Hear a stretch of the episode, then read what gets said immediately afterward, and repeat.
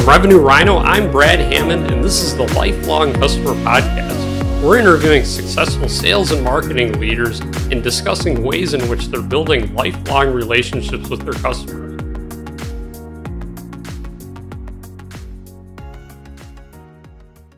Welcome to the Lifelong Customer Podcast. I'm your host, Brad Hammond, and today I have Denys Griga from Protectimus Limited. Denys, it's really nice to have you on. Yeah, me too. Thank you, Brad.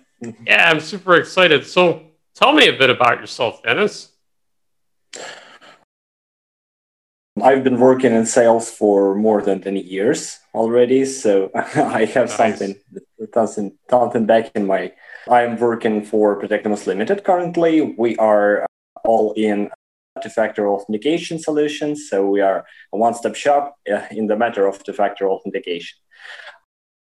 Our company is based in Dublin, Ireland, and we've got an R&D in Kharkiv, Ukraine, so where my team is based.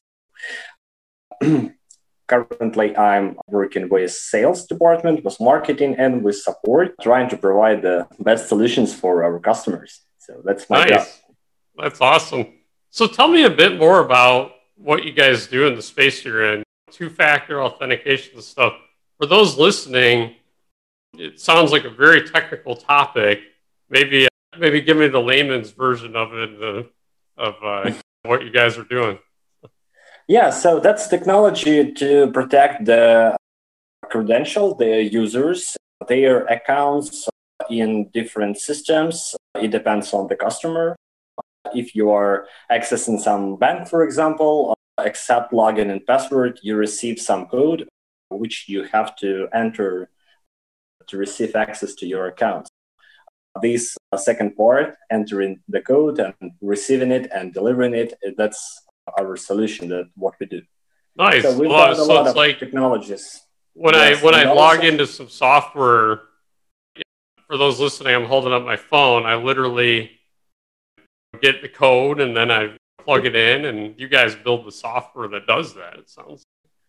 Yes, that's not just some code, which is, made from some randomizer with some random numbers. This code is based on some secret key, which is encrypted. And for example, in a time, that's TOTP technology. It's not just a code. It's the code that you receive and the system knows. So it's valid for some time. And it's not so easy that it can appear for someone. Love that. So what has sales been like for you guys this past year? Obviously, it's been a crazy past year of 2020 and now we're going into 2021. What does that look like for you guys in this space?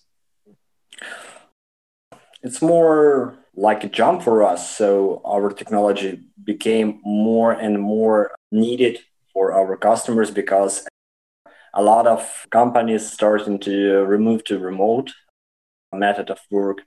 So when they have to protect their employees, they're using some VPNs or DPS, etc., some remote connections for their employees. And here comes us, so we can protect this and this.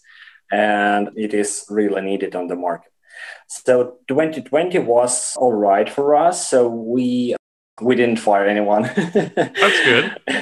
Yes. And we've just removed to remote method of work. Our support team partly and our sales team works like they used to.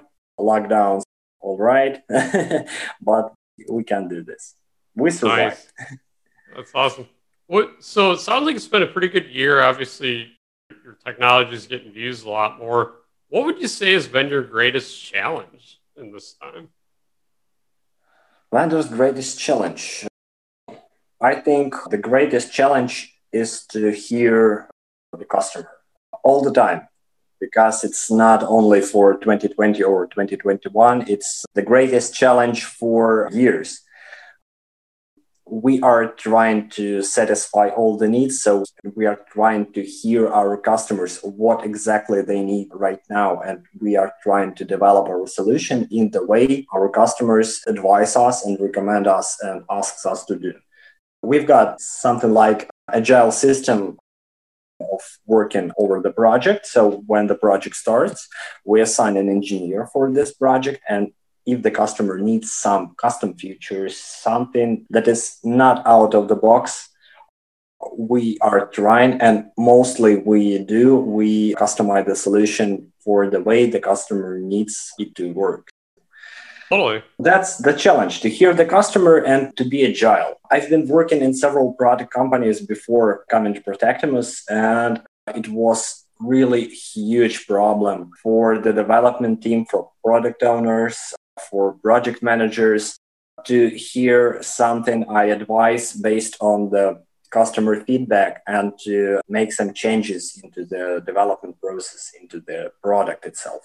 Not being some Goliath, but being a David. Yeah. Be more agile. Love that.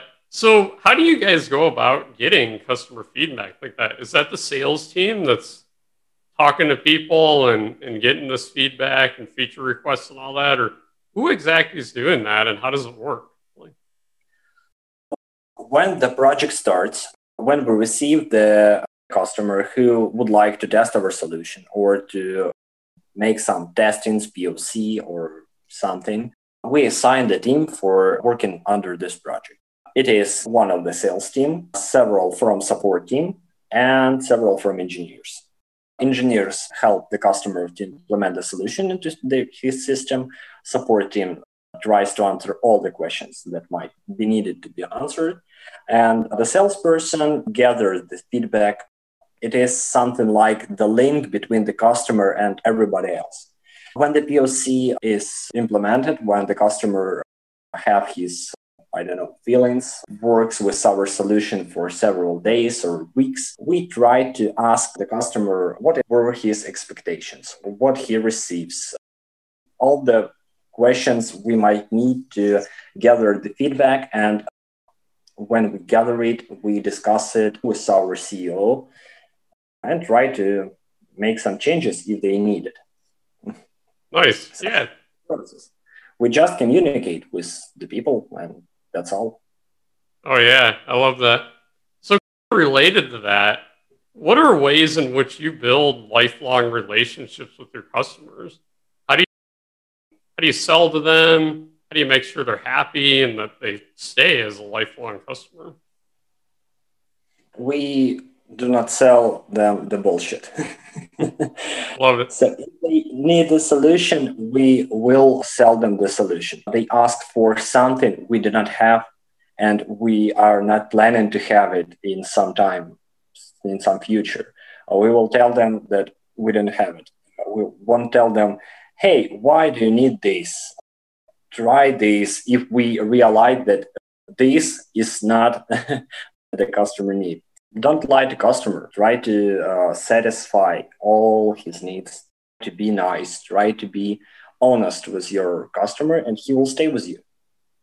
I love that. Just straight shooting. Yeah, and follow-ups. Once a month, you have to be in his email. Yeah. That's awesome. So what advice would you give other sales leaders that are listening? There's a lot of sales leaders and, salespeople and teams listening to this. What advice would you give to them from all of your experience in sales? Sell the right stuff. Just even if you're not matching your quota, if you need to sell this, but if your customer doesn't need it, don't be aggressive. Something that I'm really pissed off, that's cold calling. Cold calling is dead in 20. Please don't call me. I will not buy anything. Yeah. Yeah. You have to be intelligent. So you have to know everything about your prospect. You have to know his needs. You have to know his company. You have to know the process he is building currently. You have to be 100% sure that something you sell is needed by your customer before approaching. So that's the right stuff. Totally. Hey, thanks so much for joining, Denys. This is awesome to have you on the podcast, and I appreciate you sharing all your wisdom here. Thank you, Brad. Thanks.